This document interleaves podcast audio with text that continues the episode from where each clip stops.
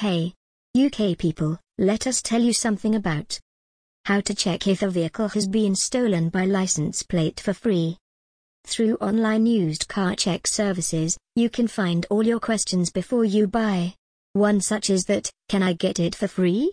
It is a fact the buyers look for comfort and ease purchase for free, but it is impossible to know the details of the used car for free of cost. You can check if the car is stolen or a vehicle is clocked or cloned one through registration number only after spending a few pounds. It is due to confidential data, and there are chances of tracking through dodgy documentation. What if you failed to take stolen car check before? You might face the loss and stress if you don't bother about the vehicle check. Once the police or owners know that you owned such vehicle, anytime, the car can be seized from you. There is no use and might get a limited claim from an insurer, but that too based on the insurance agency. So before falling into a trap, get the stolen car check at a cheap rate from Car Analytics. Hope you got to know something about this information. Stay tuned for lot more. Thanks. Good day.